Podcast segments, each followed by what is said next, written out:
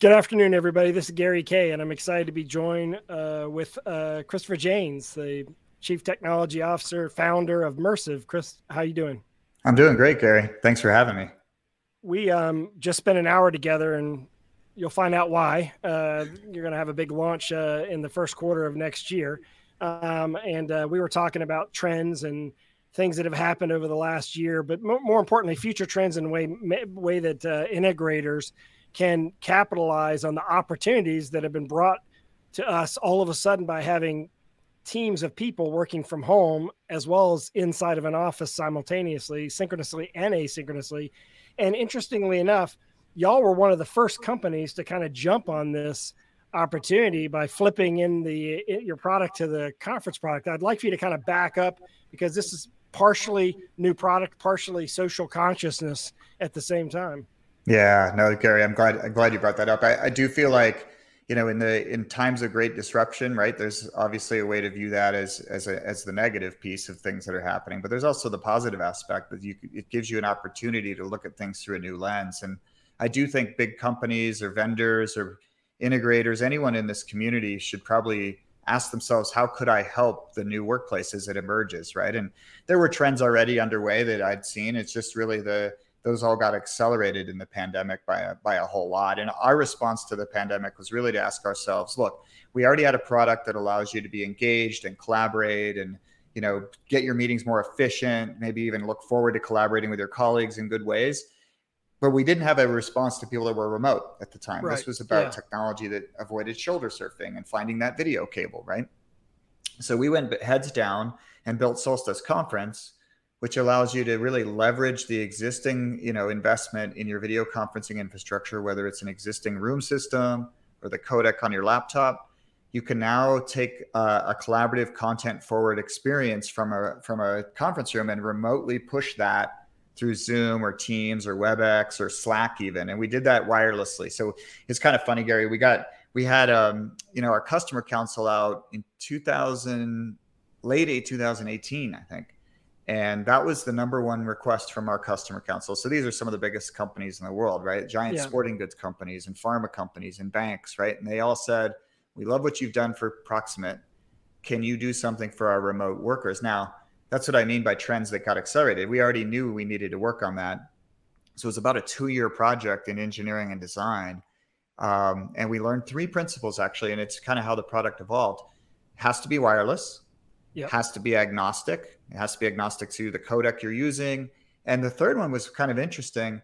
It also has to use the user interface on the existing laptop because users are familiar with that. And it's, it's Yeah. a trend that I've seen before, right? It's why our wireless sharing product took off. It's like, hey, I have a laptop that I like to use. Why can't I use it in this conference room, right? Right. So it's the same thing with your codec. I already know I've got three or four codecs installed on my laptop. If I'm an engineer, I use Slack or I use Discord. If I'm a you know somebody in pharma, I might be using Teams all day long for my for my team meetings. But you want to be able to use that user interface you become familiar with. And by the way, it's the same one you use at home. And so you can do that now at low cost. Just if you have an existing pod, you just plug an AV system into it directly, and you have, now have a bring your own meeting experience for conferencing. So Yeah, and and this is going to be critical because as we go as as offices open back up, there's not a single office on the planet, not a single class uh, or school on the planet that's going to have somebody that isn't working remote for one reason or another, right? It's Yeah. it could be that they got sick, but it could be that the companies had to evolve their processes and allow people to work from home because that's just what they wanted to do. And in fact, it could be, and we talked about this earlier today, it could be the the the CEO of the company who's now decided they're going to uh, work from the Caymans or from Florida. So we're going to actually have to build that plan into everything we do, not just adapt it after the fact. And I think Oh, that's the critical thing is starting up front. It used to be, I'll, I'll you know, here's my opinion. Here's here's where I saw it, and I know that this probably drove you nuts. Your product was put in at the end. Like they would do a whole system. They'd be like, "We need wireless too, so let's add a Mersive." Yep. Now they need to start with the wireless. They need to start with the remote conferencing capability and then build around that because uh, that's going to be norm. It's interesting. You're in the right place at the right time. Thanks, Gary. Yeah, that's an awesome point. It's really it's a trend I've seen already where you've got you know group study rooms in education that used to have no camera are now all video enabled yep. rooms or you know small huddle spaces used to be viewed as just local huddle and now they are small phone booths you know, for the remote participants because you're going to have so much pressure to involve those remote participants. And so that was, I guess, probably the four unsp- fourth unspoken rule when we met with those customers was it also has to be low cost and not require new hardware from you guys. so, yeah. you know, that was the, well, that's the way I, we built it. I have another question for you. So, because I see a big trend in using digital signage as a platform to send content, not just in the rooms, but to employees. So basically you come in, you go to your in in uh, you go to your home office and on the screen there is communications content from yeah. the home office about what's going on have you integrated that into the remote experience as well no not yet but that you're hinting at something that we are looking at super closely because we already have you know rss feeds and we, we yeah. tie into all the digital signage components and everything now that remote worker I, have I've had some interesting use cases. I won't name the company, but they are on our customer council. They're a very large. I think they're in the Fortune 20, and uh, they are sending users home with pods already.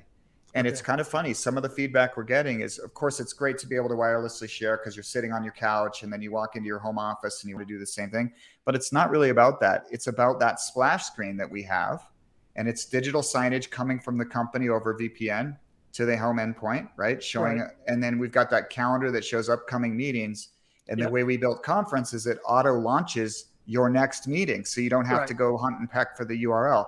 That's the feedback I'm getting. That's like, hey, this is kind of like a home office on steroids. That's a lot like the, you know, the one where I, when I go to the campus in Chicago, same thing. Yeah. So you could use that same platform to send any other kind of communications content. Uh, and yep. also, uh, you know, even make it graphically pleasing uh, as digital. It, it also would accelerate digital signage in the corporate market as well, because I think that's digital signage is big in, in retail.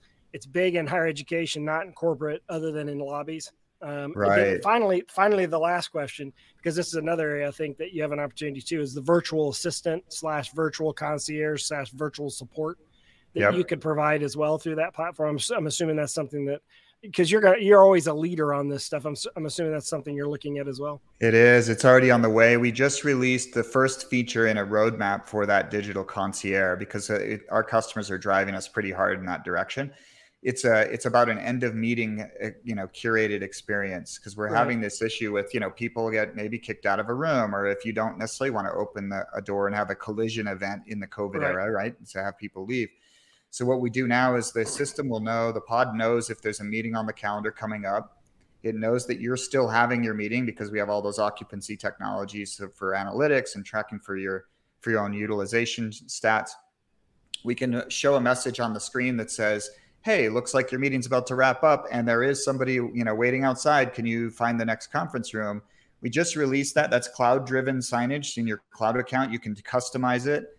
And what's coming next in the next release will be a suggestion for the next meeting spaces that will be best for you and your team because we'll know how many users are there, which ones are open. We have locations, so we know what is close by.